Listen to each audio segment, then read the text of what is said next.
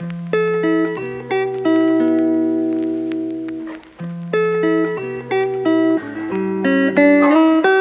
んにちは、せいかです。今日は2022年12月27日の火曜日です。もう2022年も終わりますね。先週末はクリスマスでしたが、皆さんはどのように過ごしましたか？私は、まず母さんと一緒に映画を見に行きました。ずっと気になっていたアバター2を見に行ったんですけど、本当に映画を見ている時、ドキドキしすぎて 死ぬかと思いました。今回私は 2D で見たんですけど、これを 3D とか 4D とかで見ていたら、途中で倒れていたかもしれないですね。はい。それぐらいハラハラする場面が多かったのですが、やっぱりすっごく面白かったです。まだ見てない方はぜひ見に行ってください。はい。で、映画を見終わってからは、デパートに夜ご飯を買いに行きました。デパートの地下では食べ物が売られていることが多いんですけど、日本人はその場所のことをデパ地下と言います。デパートの地下でデパ地下ですね。クリスマスのデパ地下はいつもより人がたくさんいて歩けないぐらいだったんですけど、やっぱりクリスマスなので美味しそうな食べ物がたくさんありました。私は母と一緒にいろいろな食べ物を買って食べたんですけど、もう全部美味しかったですね。中でもすっごく美味しかったのがコロッケです。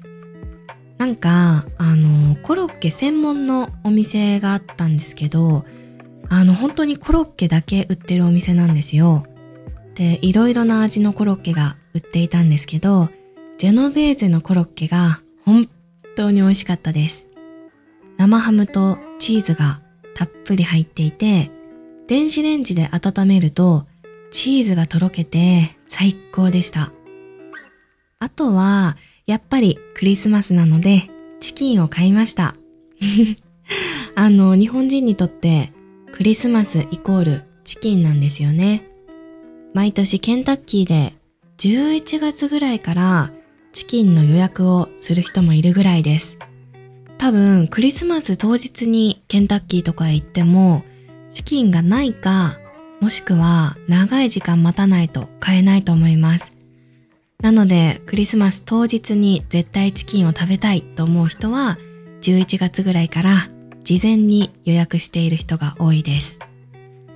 で、日本人にとってはなんかクリスマスにはチキンを食べるというイメージがあるんですけど、フライドチキンとかタンドリーチキンとか、まあどんなチキンを食べるかっていうのはあんまり決まっていなくて、まあとにかくチキンですね。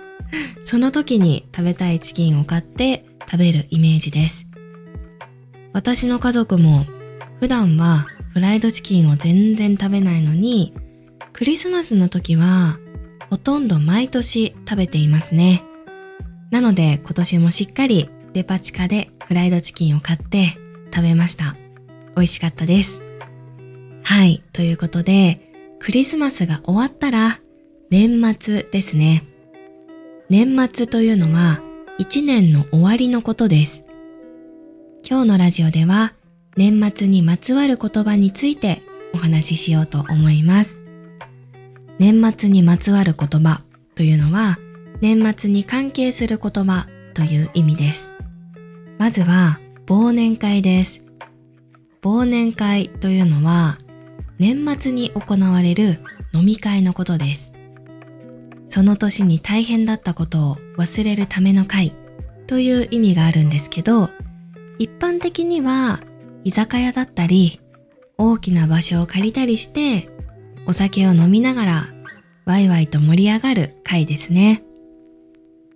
会社の忘年会だけじゃなくて友達と忘年会をしたり家族と忘年会をしたりもするんですよ。なので日本人にとって年末は飲み会の約束が増える時期というイメージがあります。12月はクリスマスもあるし、忘年会シーズンでもあるので、やっぱり約束が増えますね。楽しいですが、ちょっと大変だと感じる人もいると思います。次は大掃除です。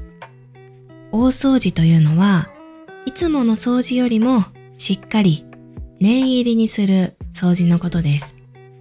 これも年末にします。窓を磨いたり、机を動かして床を掃除したりしますね。家の大掃除だけではなくて、会社の大掃除もあります。会社の大掃除というと、まあ出勤するんですけど、大掃除の時間は仕事をしないでみんなで一緒にオフィスを掃除するんですよね。私も会社に勤めていた時は、会社の人と一緒にオフィスを掃除しました。日本の会社の場合は、大掃除の後にそのまま忘年会というパターンが多い気がします。それからですね、仕事納めという言葉も年末によく聞きます。仕事納めというのは今年最後の仕事を終えることです。なので、年末に友達に会うと、ねえねえねえ、いつ仕事納め？ああ、私は29日。え、いいな私30日だよ。みたいな会話をよくします。はい。日本人は、あの、年末年始に長い休みがあるんですよね。一般的には29日から1月3日ぐらいまで休みのことが多いと思います。1週間ぐらいですかね。なので、仕事納めをしたら、その後のんびり1週間休めるので、働いている人はみんな仕事納めを楽しみに年末の忙しい時期を乗り切る感じです。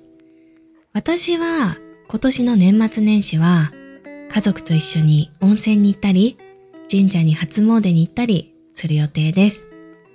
ちなみに、何々納めという言葉は仕事納め以外にもよく使われて、例えば、今年最後のラーメン だったら、ラーメン納めと言ったり、今年最後の映画だったら、映画納めと言ったりします。年末にですね、SNS の投稿でよく見る文なので、皆さんもぜひ使ってみてください。はい。そしてですね、12月31日は大晦日です。大晦日というのは1年の最後の日のことですね。大晦日にイベントに行く人もいれば、家でゆっくり過ごす人もいます。私は基本的に毎年家族と過ごしていて、旅行に行ったり、家でのんびり過ごしたりしていますね。大晦日には有名なテレビ番組があるんですよ。バラエティ番組もあるし、紅白歌合戦という有名な歌番組もあります。そのようなテレビ番組を見ながら過ごすことが多いですね。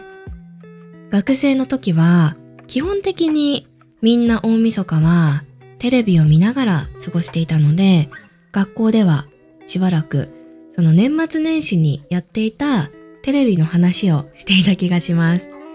最近はあんまりテレビを見なくなったんですけど、それでも年末は特別ですね。